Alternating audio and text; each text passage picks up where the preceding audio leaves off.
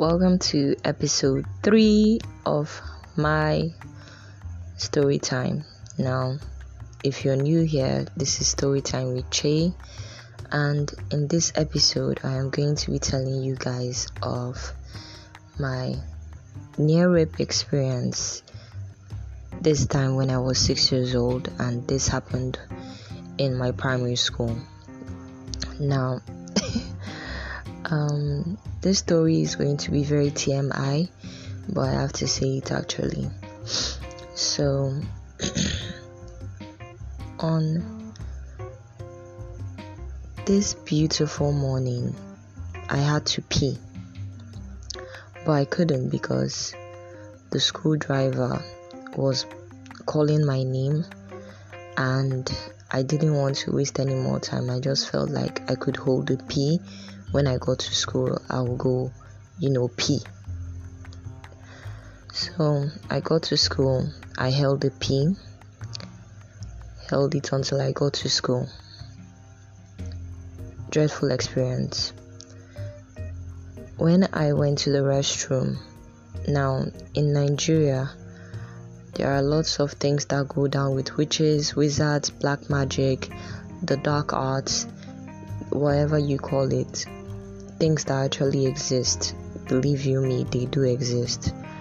Now, in my school, they tend to have different rumors, and the rumor in my own set was that Bush Baby was living in our toilet. We had um, a restroom for the kids in grade one. I was in grade one at this time so we had a restroom for the grade 1 kids. Let's say there were like five stalls and one stall was always locked. So the kids would always say that that's where the bush baby lives.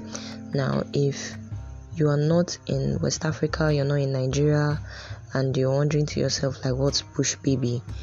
Bush baby is a I do not know if I should call it a story or an entity. I don't really know what I can call it because I have not seen it before. But stories have it that it is a spirit, an evil spirit that sounds like a crying baby, and the spirit uses these sounds to draw unsuspecting victims in and devours them. Again, this is what the stories say. I have never seen seen the bush baby before in my life, but I've always heard about it. Now, when I was little, the story had it that the bush baby ate kids, hence the reason why it was residing in the toilet of the grade one kids. So we didn't know if it was true at that age. You believe anything and everything. We didn't know it was if it was true, so we just avoided the store.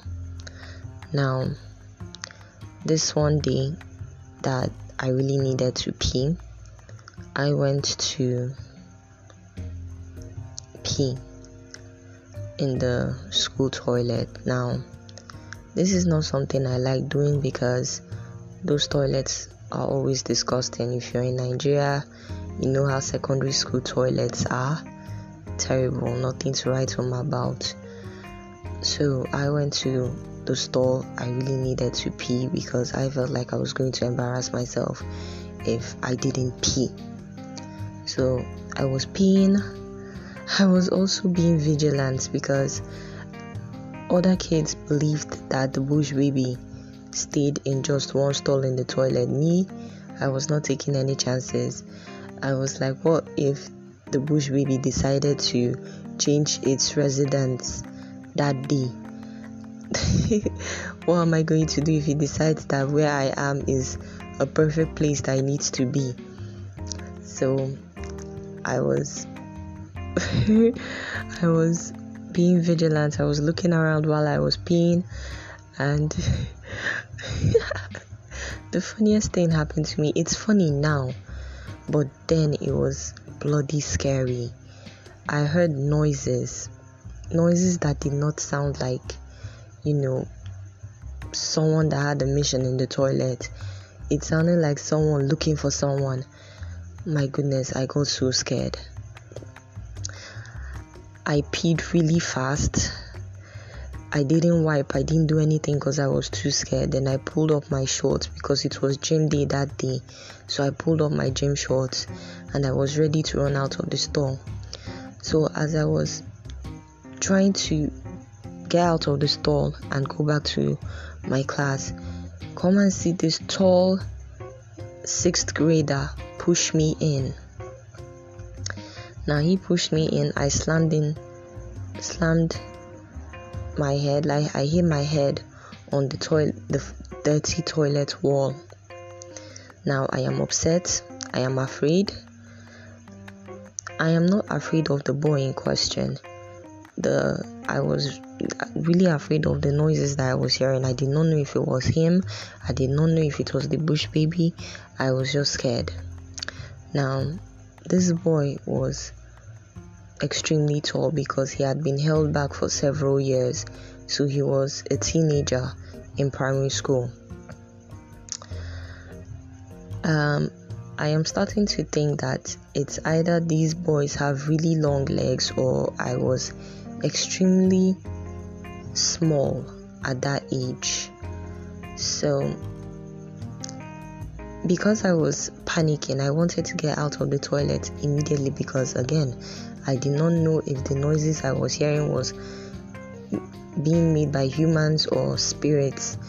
So, this boy tried to block the door, but again, I ran under his legs, slammed out of the toilet, and ran it was a couple of years later that I realized that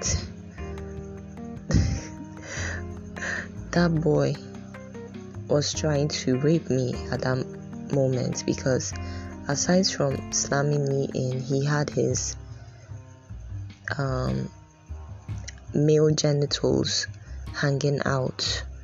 So, like I said, it didn't. I didn't really think about it at that age because my god what can i think about i didn't know anything it was later on many years several years later that i realized that that boy wanted to rape me.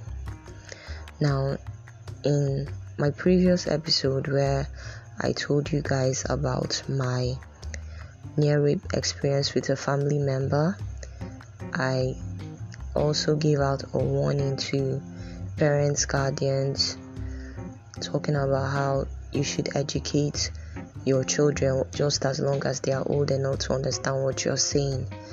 That pedophiles come in different shapes, sizes, and apparently different ages. So, educate your children. Tell them, both boys and girls, because you never know.